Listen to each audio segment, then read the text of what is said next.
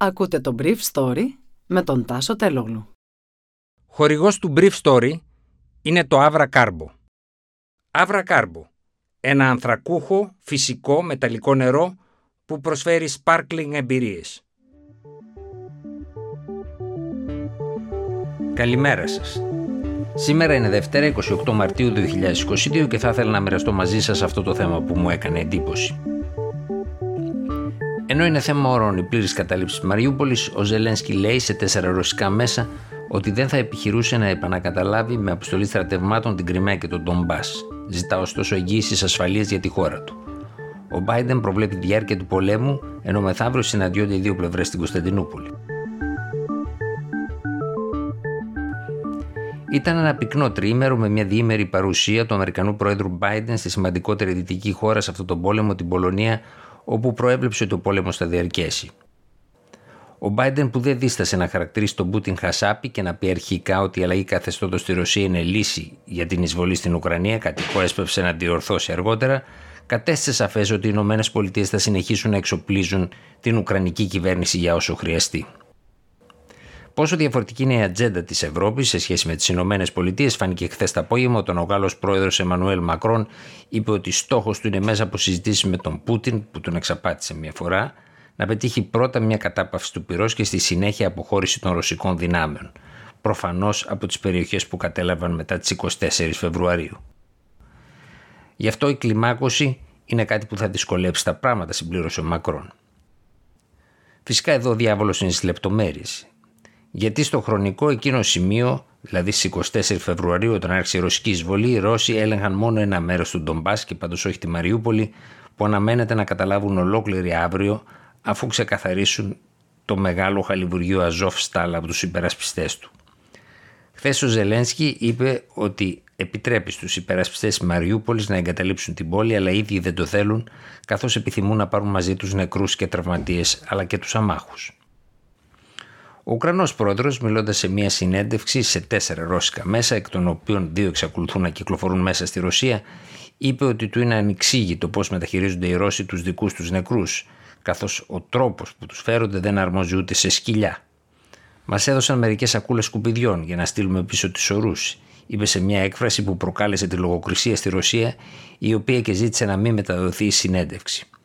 Δύο από τα μέσα που την πήραν και που δεν κυκλοφορούν στη Ρωσία αλλά ψηφιακά ενώ έχουν την έδρα στο εξωτερικό μετέδωσαν τα λόγια του Ουκρανού Προέδρου. Ο Ζελένσκι είπε ακόμα ότι είναι έτοιμος να συζητήσει και το θέμα της ουδετερότητας της Ουκρανίας, όχι όμως με τους όρους της αποναζιστικοποίησης όπως θέλει η Μόσχα.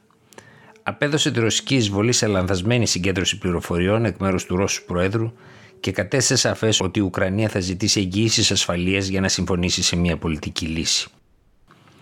Ο Ουκρανός ηγέτης που αρνήθηκε να απαντήσει το ερώτημα αν υπάρχουν παράλληλες διαπραγματεύσεις, πλάσει επίσημες, είπε απλά ότι πολλοί άνθρωποι συζητούν με πολλούς ανθρώπους.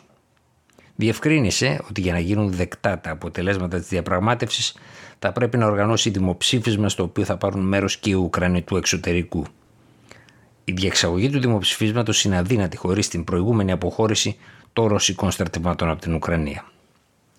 Στο ζήτημα της αναγνώρισης της ρωσικής γλώσσας, ο Ουκρανός πρόεδρος είπε ότι το Κίεβο είναι έτοιμο να την αναγνωρίσει, αν και η Ρωσία αναγνωρίσει την Ουκρανική γλώσσα για τους Ουκρανούς που κατοικούν εκεί. Ουδής μπορεί να εγγυηθεί την ασφάλεια της Ουκρανίας όσο σταθμεύουν ρωσικά στρατεύματα στο έδαφος της χώρας, είπε ο Ζελένσκι. Απαντώντας για τη χρήση των βιολογικών όπλων, ο Ουκρανός πρόεδρος είπε ότι αυτό είναι ένα ρώσικο fake news και ότι δεν θα ενέκρινε τη χρήση παρόμοιων μέσων εναντίον των χειρότερων εχθρών της Ουκρανίας.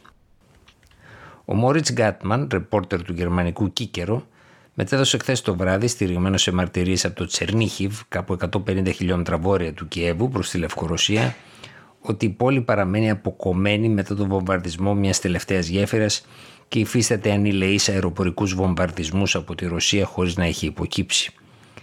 Οι γυναίκες και παιδιά την εγκαταλείπουν. Οι άνδρε μένουν πίσω για να πολεμήσουν, αλλά ήδη το 50% των σπιτιών έχουν καταστραφεί. Ρεύμα δεν υπάρχει. Μαγειρεύουν έξω στο ύπεθρο, ότι υπάρχει σε ανοιχτή φωτιά, ενώ για να πιάσουν σήμα κινητής τηλεφωνίας χρειάζεται να ανέβουν στα δέντρα.